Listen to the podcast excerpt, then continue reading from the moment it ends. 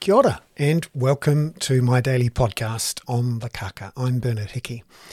I look at housing, unaffordability, climate change in action, and child poverty reduction in Aotearoa. And therefore, when the National Party uh, releases its policy for the election on October the 14th, and it's quite possible they could be in government with ACT uh, by October the 15th, it's worth having a look at that policy. There's also been plenty of drama already on this policy, and listeners to this podcast will recognise uh, we've been looking at this over the last week or so, in particular after Christopher Luxon, the national leader, came out and said that the so called MDRS, medium density residential standards, the bipartisan deal done in 2021 by, in particular, Nicola Willis and Megan Woods, uh, was wrong. And it's uh, something that we suspected National would do. In fact, uh, an early indication from Christopher Luxon on his very first day in office was that he would have a look at it. But at various points, he has supported it, in fact, voted it through just a few weeks after his uh, move to the top of National. And this is something that both Nicola Willis and Chris Bishop have put plenty of their own personal political capital behind. The idea, of course, is that if you allow people to build three three story townhouses on a regular suburban section without a resource consent, you raise the potential for a supply shock that helps make housing for both buyers and renters more affordable. So you can see where um, the uh, the thinking has come from. Uh, certainly, the supply side economics, which you could argue, you know, a libertarian, conservative uh, uh, government would be interested in doing, and certainly it was consistent and also politically risky, as National has discovered, because there's a whole bunch of people in the inner city leafy suburbs in Auckland, Wellington, and Christchurch, particularly Christchurch and Auckland, who have said uh, no, we don't want all these um, houses stealing our daylight next to us. Um, we want you to stop this. And there's been an awful lot of grief internally within the National Party as traditional National Party supporters have said, hey, um, I don't want all these people living next to me. Um, they need to live somewhere else, pre- preferably somewhere a long way away. And of course, there's plenty of um, supporters of National who like greenfields developments. These are standalone, brand new suburbs on the edge of town, connected by a motorway, brand new schools, brand new shopping centres, the whole caboodle. The background here, of course, is that they're quite expensive from an infrastructure point of view, and councils have been reluctant to grant approval for them and also the central government, particularly NZTA, which um, funds at least half of these big infrastructure developments through building motorways and main highways. And then, of course, you've got health and education, who also have to build hospitals and schools whenever you look at building a new suburb. So um, the uh, thinking, particularly in councils and government, has been to try to avoid lots of greenfield developments because they're not as efficient in terms of infrastructure. For a start, you have to build brand new infrastructure. And just as when you look at a picture of a circle and you look how far and how big and wide the coverage for something on the edge of something is compared to something that's close to the centre, you can see why there's a reluctance to go down the greenfields path aside from the issues around the climate, because of course, all that driving back and forth across town for work and school and all sorts of things is going to generate plenty of climate emissions. And um, also, you have to build busways, railways for all of these far flung places. If you had people living uh, in closer proximity to each other in medium density housing, sort of three, four story walk up, um, that's on the main roads close to the centres of town, then um, a lot of the infrastructure already in place, be it roads, be it pipes, be it um, power lines, are essentially just used more extensively and more efficiently. And also, rather than having to replace, as you often do, this infrastructure um, with exactly the same, you actually use the replacement moment as a chance to intensify that particular area. So, in effect, um, you, are just putting a bigger cable into the same hole, or you are um, putting better roads and railways into the same places. You're not having to buy new land, you're not having to often dig new holes. And so, this has been the, um, the thinking for probably a good 10 to 20 years in central government and local government planning circles that greenfield's bad, um, brownfield's good. The trouble is, the people who live close to brownfields, they prefer greenfields. Uh, although um, they also don't want to pay for the infrastructure for that greenfields.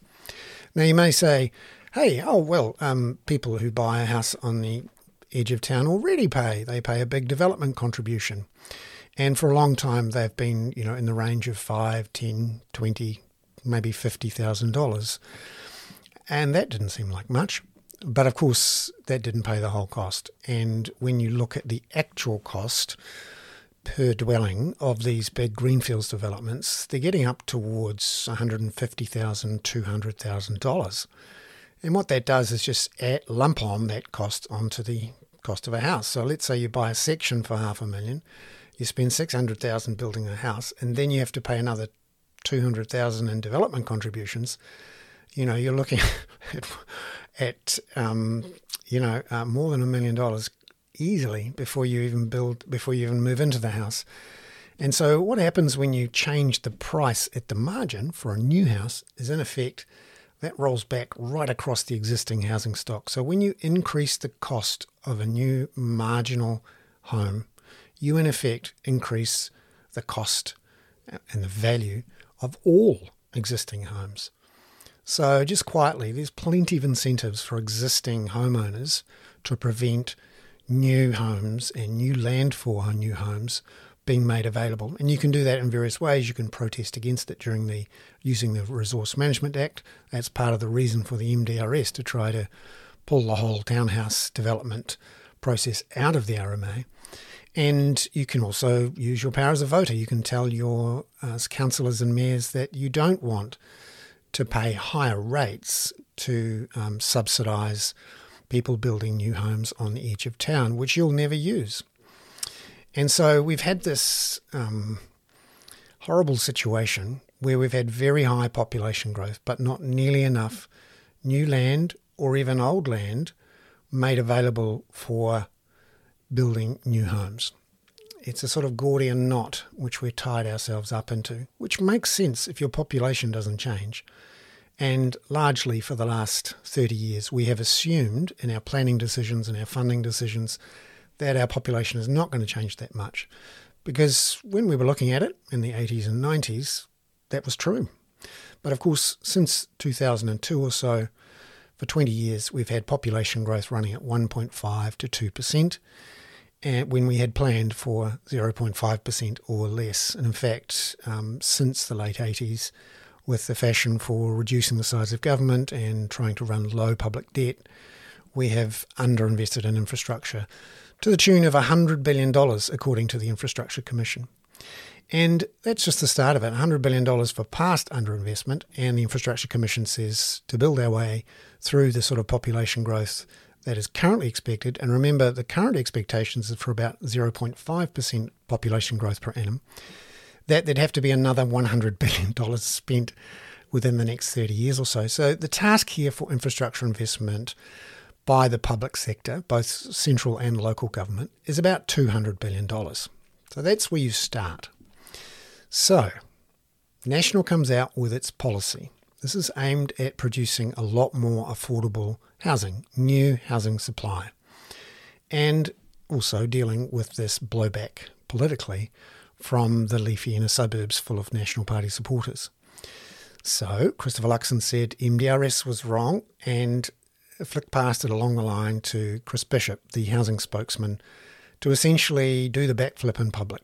And so yesterday we saw Christopher Bishop, Chris Bishop, uh, do an interview with Jack Tame, and it's an excellent interview on the TVNZ Q and A program. Jack asks some very uh, tough but fair questions, and Chris Bishop gives a very good account of himself. If you're looking at a politician to, having to swallow a big, hairy, fat rat in public, uh, this is one of the more cleverly and elegantly and authentically executed rat swallowing exercises I've seen in some time. So I wanted to play you uh, a chunk from that interview, which is very good, which helps explains the issues, and you can also hear for yourself um, what the rat swallowing sounds like in public. National supported the MDRS. You supported the MDRS. You voted for it in Parliament. When you were sitting here last month, you said you weren't backing away from it. What's changed? We've always said we were open to sensible changes, and actually, what we've come up with, I think, is a far more ambitious package. It says to councils, you can choose how your cities grow. You can either do greenfields, or you can do density, or you can do, in reality, a mixture of both. And around those rapid transit corridors, uh, you can do six stories or above. Actually, we're doubling down on that and encouraging mixed use development around rapid transit corridors, busways, and uh, city rail link stations in Auckland, for example. Uh, and so we expect councils to do more density in the cities, but we're just allowing more flexibility and discretion for councils around what they do. So the medium density residential zoning standards under what we're announcing today uh, are still there.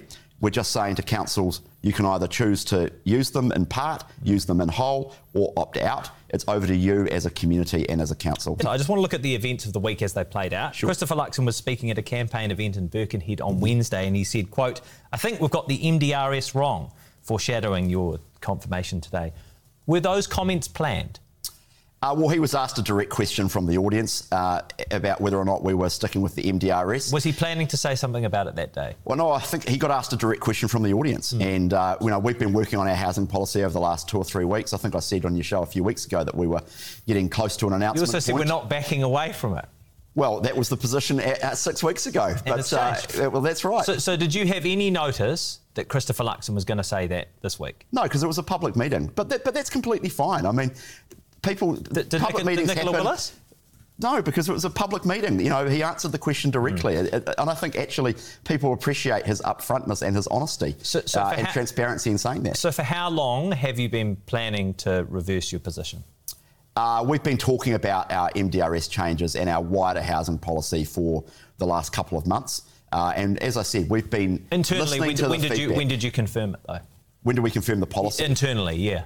Oh, within uh, the party in the last few days. But so after after he made that announcement, you didn't actually have a set position on this. No, but well, policy is an iterative process, right? You work through uh, consultation. I've been out there talking to developers. Sounds like it's an on the hoof process. Not at all. Policy development, by definition, is a developmental process. You consult with stakeholders, you talk to developers. I've been you talking go to, to a public people meeting in the in urban development community. I've been out there talking to economists. I've been reading the Infrastructure Commission reports. There's a right. lot of work's gone into this, a lot of academic research, a lot of uh, consultation with the people who know what they're talking about to try and come up with a very ambitious uh, package. Policy is not just something, I mean, it might be like that in the Labour Party where uh, famously, uh, David Shearer came up with 100,000 Kiwi built homes in the uh, back of the Crown limo on the way to the conference. Uh, that's so, not the way we do things in the national. Well, I mean, apparently, apparently you, are turning things around pretty quickly. Did, did you give the government any notice? No.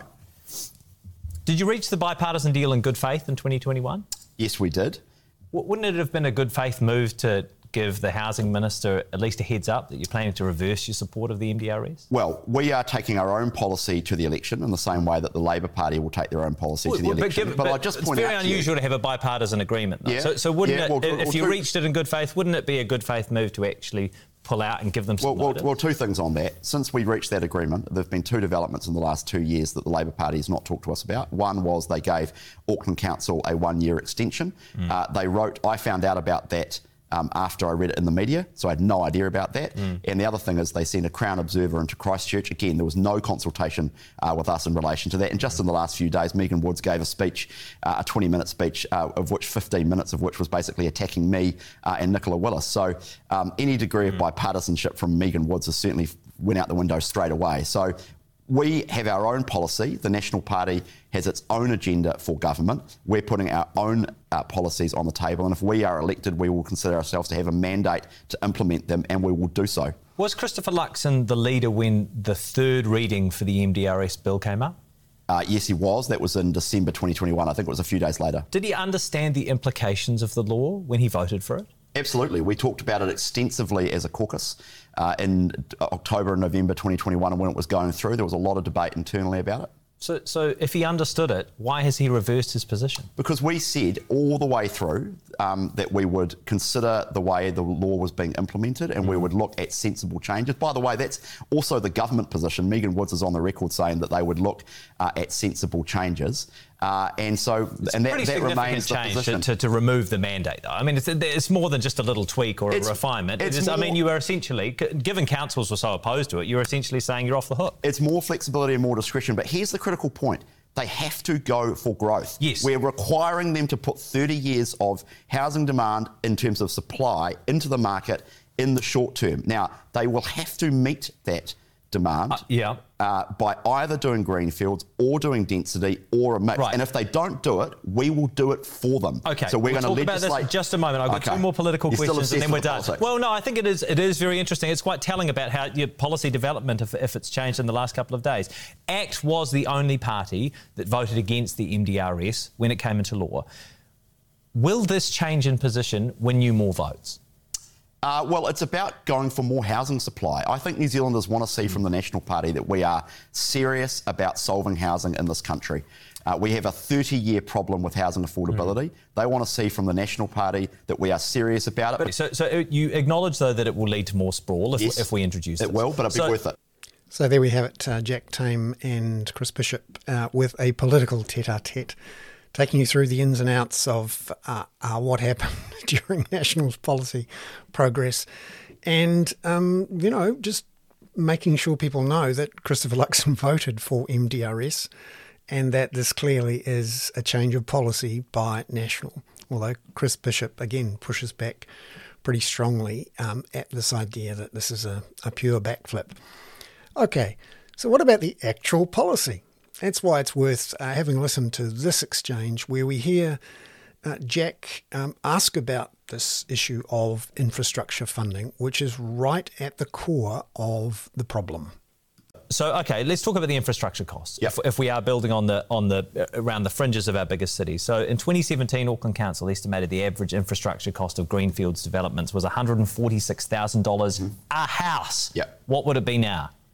Pro- probably a little bit more than that. But the, that's but an the, extraordinary sum. Yes, per it is. house. But when you when you flood the market with abundant development opportunities, and we're setting in place a rule that says new greenfields housing has to be funded by the beneficiaries of that housing. So, in other words, the people who move into that so housing. So, you want to buy affordable housing, you're going to the edges of the city, yep. and you're going to maybe pay 180,000 $200,000 just for the infrastructure for the house, just for the pipes and the roads. That will be done as a targeted rate or a targeted levy. But that's hardly that. making it more affordable, is it? Well, no, it does because it gets imputed into the land price, which drives the land price down, which makes the housing more affordable.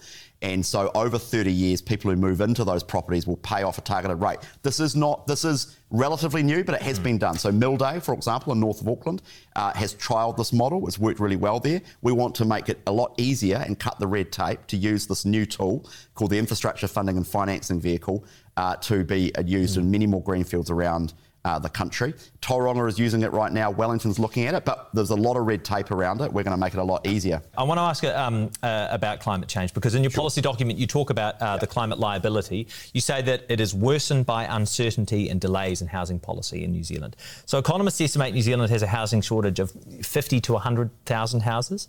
It's far worse than that. Okay, yeah. how many would you say it is? Well, certainly more than 100,000. I mean, it's impo- impossible to put an exact just, number just, on it. Just but, for the sake of but, it. But, I mean, it's ridiculous. You see sometimes people come out and say, oh, we'll end up, we'll end our housing shortage soon. We'll end our housing shortage when people don't live in motels.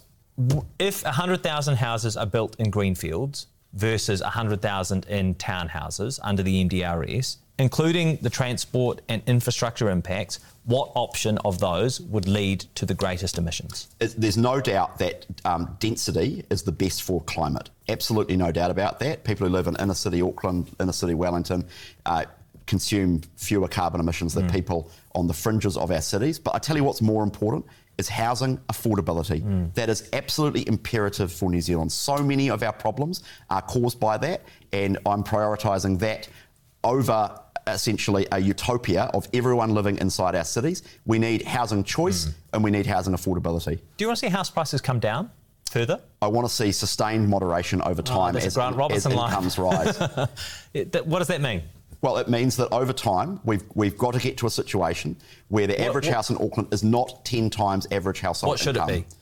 Well, in a, if you if you if you look at the experts and you go to a place like Texas or Houston, for example, average household income to the, the median multiple, as they Mm. call it, is four, three to three and a half to four to one.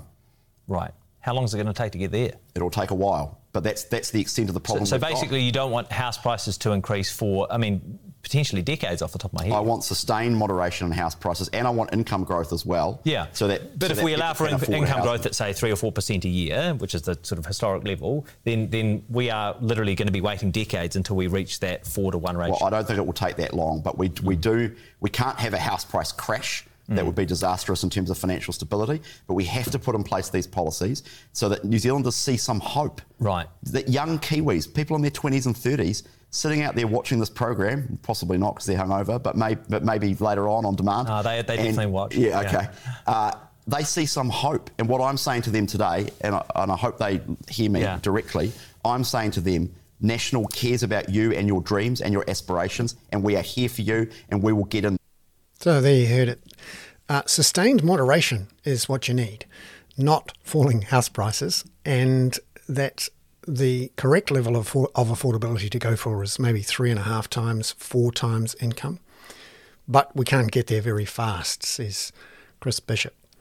It's all very reminiscent, actually, of, of Nick Smith, who was the housing minister back in 2014 or so, and he was also talking about three, four times, and sort of almost um, managed to get it into some sort of legislation when, and this all sounds very familiar, National was keen on creating special housing areas. You might remember those SHARs, special housing areas, where effectively bits of land were forcibly rezoned by the government um, over the tops of councils. And what has often happened with those bits of land is that they haven't been developed because the councils um, decided or didn't have enough funding to pay for the infrastructure. It's always, always about infrastructure funding. And uh, this is the issue at play here. How does National uh, encourage, force, tempt, cajole, bully councils into, into paying for their half share of the infrastructure? And how does the government itself pay for the half share of the infrastructure? Now, for 30 years, uh, and certainly for the last 20 or so, both National and Labour governments have all assumed the baseline of the situation is it's not going to come from us and it's not going to come from councils because we don't want them taking on more debt because much more heavily indebted councils puts New Zealand's sovereign credit rating at risk, particularly when the government has set up a local government funding agency to do the borrowing for councils and has put a government guarantee behind that. So, in effect, the councils cannot borrow without the permission of the central government, and they can't effectively expand their balance sheets with lots more debt because when you do that, you'll probably have a lower credit rating. And for some of the big ones, in particular Auckland, the theory is if you have a fall in Auckland's credit rating, that could put New Zealand's credit rating at risk. And the moment you do that, you know, interest rates, mortgage rates, um, all other things being equal, would go up. And that can never, never, never be tolerated um, by a government because when interest rates go up, asset prices go down. And we're talking here, of course, about house prices for most um, voters. And uh, with that baseline, what we've seen over the last 30 years is that both National and Labour have essentially assumed, just stated it outright, that the whole aim is to get the government down to around about 30% of GDP. Now, that's in terms of the tax to GDP share. It's currently around 31, 32%, but is heading towards 30%. Uh, thanks, thanks in part to various tax cuts over the years, and because the government tries to run surpluses whenever it can. And it does this often by having sinking lids on uh, government spending. The government also tries to keep net debt uh, down around 20 30% of GDP. Now, there has been some wriggle room there, if you like. Um, you can go outside that in the middle of a major disaster, global financial crisis, Christchurch earthquakes, COVID. Uh, we seem to have a few of them lately. And uh, you can uh, maybe you know zip up to 30 or 40% if you absolutely need to, but then as soon as you're past the crisis, then you have to bear down on spending and get that debt down with quite a few years of surpluses. And that's what we saw post 2012 to 2017 with the previous national government. Zero operating allowances, that means no extra you know, spending on government and uh, starvation of capital investment. Um, and of course, the government's other solution to get back into surplus was to have very fast population growth, whereby new people, workers, pay lots of PAYE and GST. So you have a combination of starvation of uh, infrastructure investment, a starvation of public service spending operationally per year, combined with a much higher population, all putting that infrastructure under more pressure. And we're seeing the outcomes of that now. Uh, the health system going into winter, it's awful. And you know lots of other signs of this, and in particular um, our emissions, not to mention our housing crisis. So, um, how do you deal with this? Well, the government's approach over the last 20 or 30 years has been to try to get the public sector to pay, to try to get the private sector to pay for it.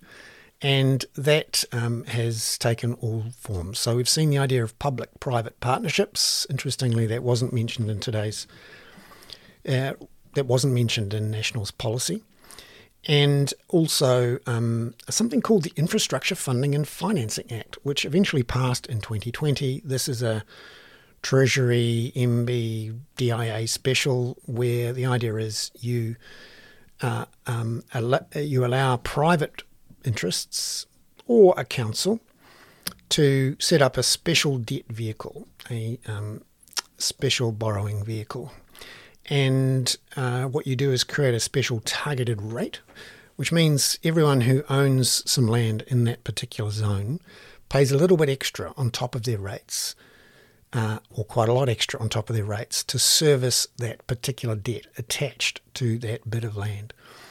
And that makes sense for really big projects. And it's been trialled in a place called Milldale in, and you might have heard that from Chris Bishop there in that section, uh, trialled um, there. It particularly works for really big projects, and what it does is that it effectively smears the cost over a long period for those who are living in those homes. But also, it creates this targeted rate on top of the rate. So it's a bit like leasehold. You know there's an extra cost you have to pay, or it's a bit like a body corporate. And when you apply that uh, across many years, that depresses the value of the asset. That depresses the value of the land. And uh, that's good when you want to get into it, I suppose. Um, but the whole point of owning land is not to actually have a house to live on it. It's for the value of the land to go up and for it to be unencumbered. So try getting a, a bank loan on a leasehold property, particularly an apartment, particularly the one that might have some issues. Uh, and effectively, targeted rates land is a type of leasehold. And um, that's complicated and it makes people nervous and it might actually poison the whole idea for those people who understand how you get ahead in New Zealand, which is to buy land, wait for interest rates to fall, wait for central and local governments to underinvest, wait for them to pull on the migration levers to get lots of people in, and that increases your rents uh, and increases your gains in the value of your land. And if you're able to borrow, even better, you get leveraged gains. So, in effect, you get a much, much higher return over time than any other asset investment because it's leveraged and because it is so risk free in terms of the volatility of those prices. And um, that's where we are at the moment. Um, people know that's how you get ahead in New Zealand. So, um, Chris Bishop has gone down this track again uh, by talking about lots of different ways in which the government and the councils don't have to pay, and that all the costs of this new infrastructure is effectively front loaded and totally front loaded onto the people who are buying at the fringes. So, what this does is through development contributions, it pushes up the price of building a new home because you have to pay the extras. And we know that in Auckland, the full cost, if it was spread over as a development contribution, gets up towards $200,000 per house. And, uh, or you see the in, introduction of a targeted rate, which uh, again increases your annual costs and depresses the value of the land. The other option is to have um, those people who own land that increases in value because a new motorway is going to it or there's a railway uh, and or it's just been rezoned that a big chunk of that value is captured by the government in the form of a special rate. So in effect uh, the tax-free capital gains you get you, they're not all yours when you get the, the rezoning pushing it up. You have to give some of it back to the government who then uses that money to pay for uh, the infrastructure to service that land. So, A, there's a bit of a balance sheet issue there. Um, if you buy land and then you have to hand over the um, unrealised capital gains. so, Nationalists proposing a capital gains tax on land bankers, uh, un- on unrealised gains on land. Um, or maybe they just wait until it's sold, so the government has to take out a loan to pay for the infrastructure and then get some money back from the developers once the whole thing's developed. So why not just borrow the money and just keep borrowing the money and servicing it at much lower interest rates? Uh, yes, this is the problem here. So you can see there's a whole bunch of land bankers are going to go look at that and go, hey, uh, that's not what we do land banking for. We do land banking for higher land values because of some change in zoning rule or because someone else, the taxpayer, or the ratepayer, it's you've just built an asset that makes the land valuable. That's the deal. Um, why else am I? Why, why else have I got all these good contacts with people in council and government if I'm not going to get my land rezoned in the way I want, and also to stop other people from getting land re- rezoned? I want control over that land. I don't necessarily want to build on it. I want to drip feed the land out. Uh, certainly not sell it in some sort of downturn, and certainly not dump it on the market. So you're going to have some pretty powerful land bankers pushing back at the idea of value capture, and it's the reason why not even Labour has managed to get that going. So um, let's look at these various options. Uh, infrastructure funding and financing, we've actually only ever had one of those deals, despite this being in the works for nearly six years, and it's done through the Tauranga City Council, uh, just over $100 million or so. And the main reason that was done is because the government controls the Tauranga City Council. They put commissioners in.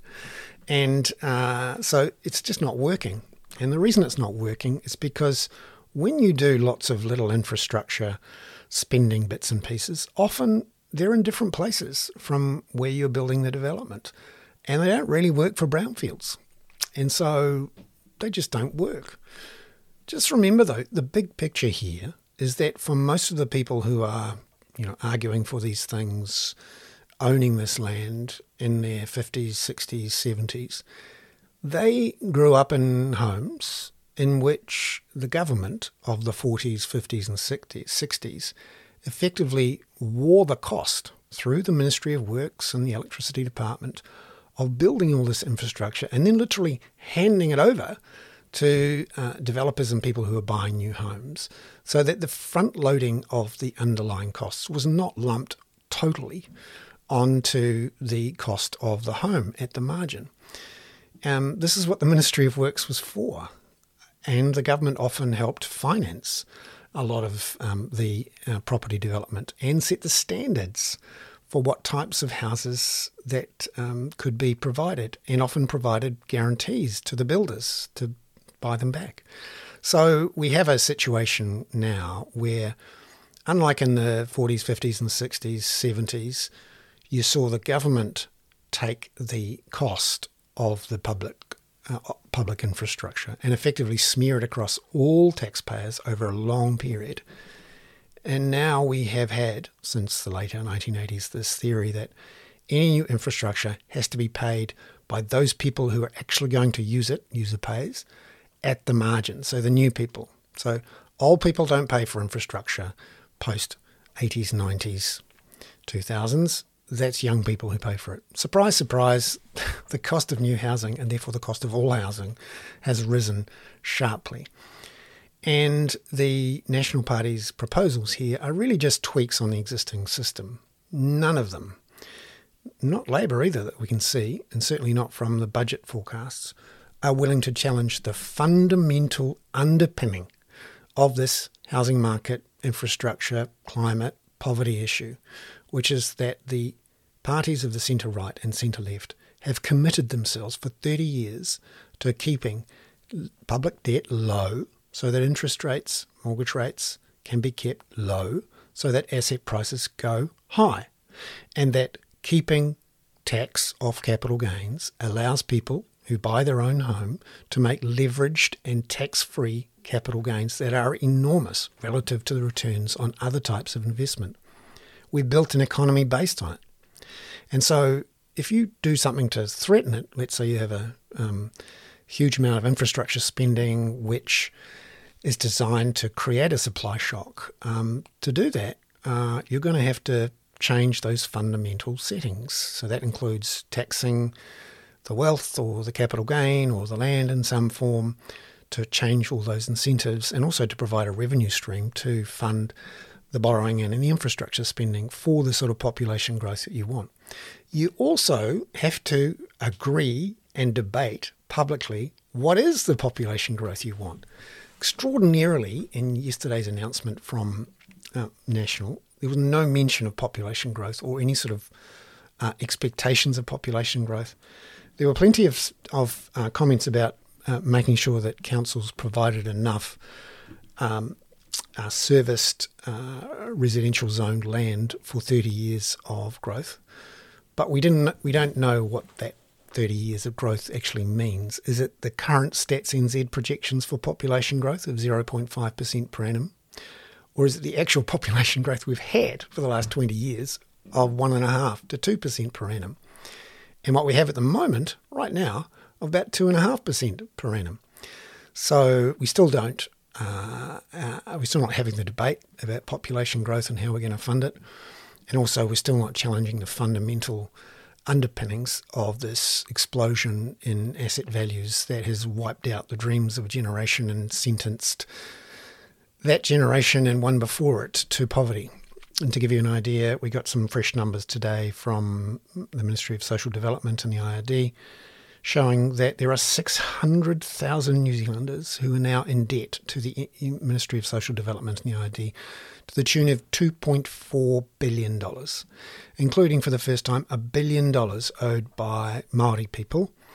Uh, who, by the way, on average um, uh, uh, own or, or, owe 40%, 42% of the debt, even though the population's 14%.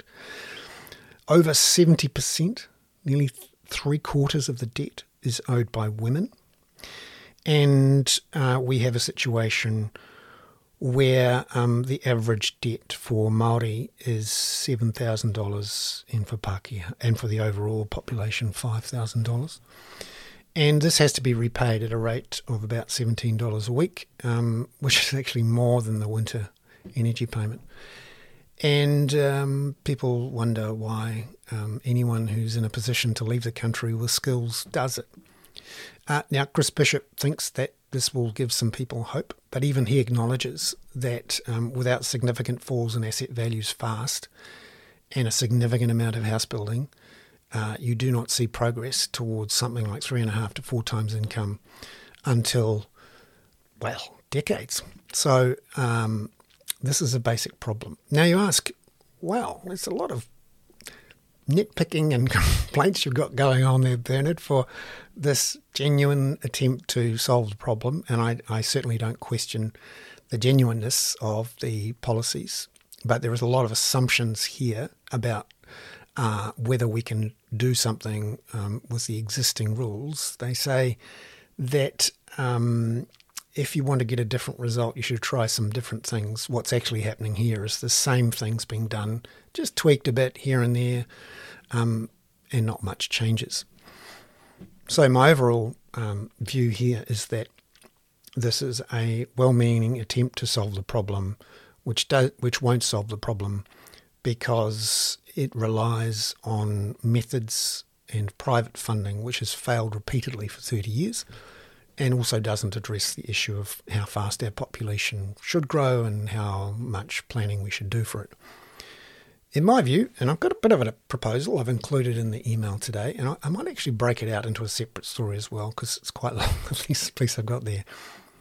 My proposal is for a broad based low rate tax on the value of residential zoned land. So that's not farms, it's not iwi, but it is owner occupied land. Per year, I'd say about 0.5% for occupied residential land, and maybe 1% for unoccupied residential land. So that land bankers who currently are able to drip feed land out and keep prices high are in effect incentivized to put their land onto the market faster. And uh, this would raise about $5 billion a year, because remember the value of our residential land is just over $1 trillion.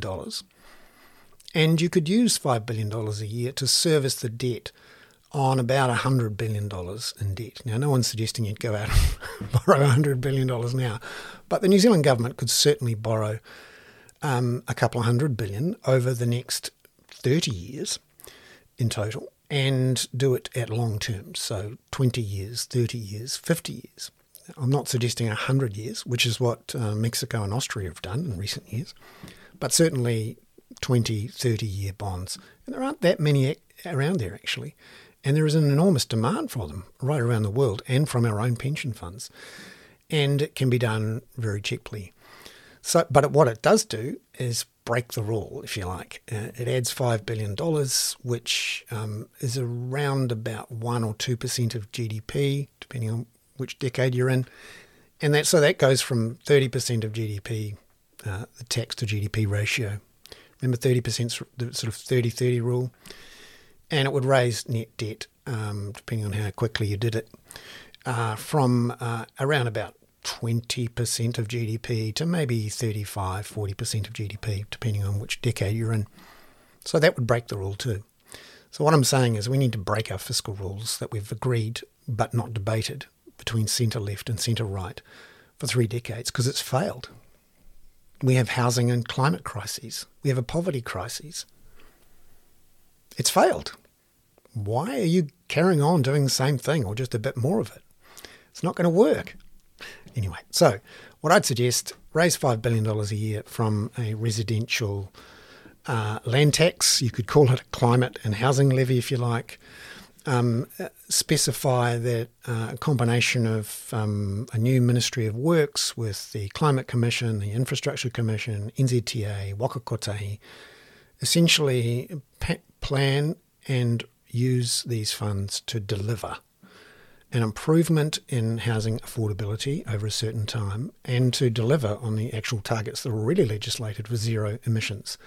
I would say we need to go for zero emissions from housing and transport by 2050 and aim to get the cost of housing down towards three and a half to four times income, as specified by Chris Bishop and Nick Smith over the years, and ensure that no one is pay them, paying more than 30% of disposable income in rent.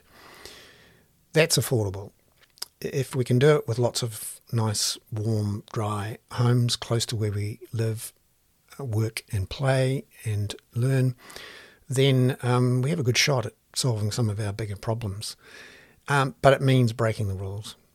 And it also means effectively taking these day by day decisions out of the hands of politicians. We do not want Gerry Brownlee or Michael Wood making decisions about whether or not we have a motorway or a railway based on what the polls said two weeks ago. That doesn't work. We decided it didn't work for the Reserve Bank and interest rates. Why do we think it'll work for our housing and transport policies? So I think we've clearly got a crisis, a lot like the crisis faced by New Zealand's voters and politicians in the 70s and 80s, which was we were a protected, not very diverse, poor performing economy with um, uh, arguably too much infrastructure and low population growth. And we also um, had a problem with inflation. So we decided collectively that we would solve this problem by setting a target and giving the job to an appointed official and we would let them get on with it. If they failed, we would sack them. That's how it works. So why not combine those um, bodies, Ministry of um, Works, NZTA, Waka Kotahi, Climate Commission, and uh, the Infrastructure Commission into a body which is responsible, which would have a CEO and a board and all of those things, and a target, just like a 2% inflation target. But these targets would be zero emissions from housing and transport by 2050 and affordable housing, three and a half, four times income, and no more than 30% of disposable income by 2050. And everyone pays the levy. Now, if you can't pay the levy this year because you're a nana, you live on a massive piece of land in Remuera and you don't have the cash, fair enough. Um, you just um, not pay, and, and the, the debt, if you like, just builds up quietly in the background at an extremely low interest rate or no interest rate. And then when um, Nana passes on, um, then the when the uh, land is sold or the kids want to take it over, um, they need to pay it. It effectively becomes a, an inheritance tax, or if you're feeling really grumpy about it, a death tax. Um, uh, so, in one fell swoop, you would create, in effect, a way to tax unearned wealth fairly and simply and without debate. And it would be right across the population and it would be used to build the infrastructure that we need to um, keep the planet alive and also cope with population growth. Because my view is that we need a big New Zealand. In many ways, we don't have a choice. We live in a, a hemisphere, the Asia Pacific hemisphere, where, where more than 2 billion people by 2100 will be living in areas, well, they currently live in areas that will be uninhabitable. It will be too hot. It will be three to four degrees warmer than industrial areas, and we know from the science that that will be too hot. And not everyone will be able to move. Some will go north, some will go east and west and north, but a lot of those places will have big walls up uh, or aren't much fun to be in. Siberia, for example.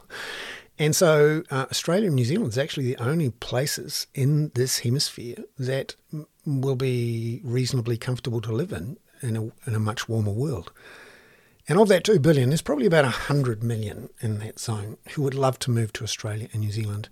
Not all of Australia, not the top and the middle, just the sides and the bottom. And in New Zealand, um, pretty much most of where we are. Well, I suspect Northland might not be a lot of fun. And um, uh, so that's 100 million who want to come here by 2100. Now, we know that we've had population growth of about 1.5% for the last 20 years, and it seems impossible for it to stop. Um, Labour tried, and they could do it during a pandemic when the borders were closed, but um, when the pressure came on, they, they relented. That's why we, we're headed for 100,000 net migration in 2023. That is at least 2%, more like 2.5% population growth per year. So we should, if we're going to do this, if we're going to do the thing like we did in 1989, which is when we passed the Reserve Bank Act and decided in a cross-party way that we had a existential crisis that needed to be solved by setting a target and giving the tasks to a central banker to fix. And that's what the Reserve Bank Act is, and that's what the achievement on low inflation is and was. Uh, why don't we do it for housing and climate as well and ensure that um, an appointed official uh, who we can sack uh, has responsibility for achieving that and we take these decisions out of the hands of politicians. Because otherwise we face a future uh, where currently 600,000 people are in debt to the state to the tune of $4,000 each. We're in a position where over 400,000 New Zealanders do not make enough money day in, day out to pay for their rent or their food. Where demand for food banks has tripled in the last three years, where we have 24,000 people on a waiting list and 3,000 kids living in motels, with an average of staying there for six months. That's not sustainable. More than 30,000 young New Zealand residents left New Zealand in the last year to go and move to Australia, where now, of course, they can be first class citizens. This isn't going to last. Somewhat, something's going to break. So um, uh, I'm suggesting um, changing the uh, underlying settings for all of this and challenging um, yet more of the same, which is what I think has been proposed here from National, and, and I don't see much different from Labour. I'm Bernard Hickey. That was rather long and detailed podcast. I hope you found it useful, and I'd like to pass on my thanks to um, the Q&A team and Jack Tame and Chris Bishop um, for letting me include that uh, clip in the podcast. Ka ki te anō.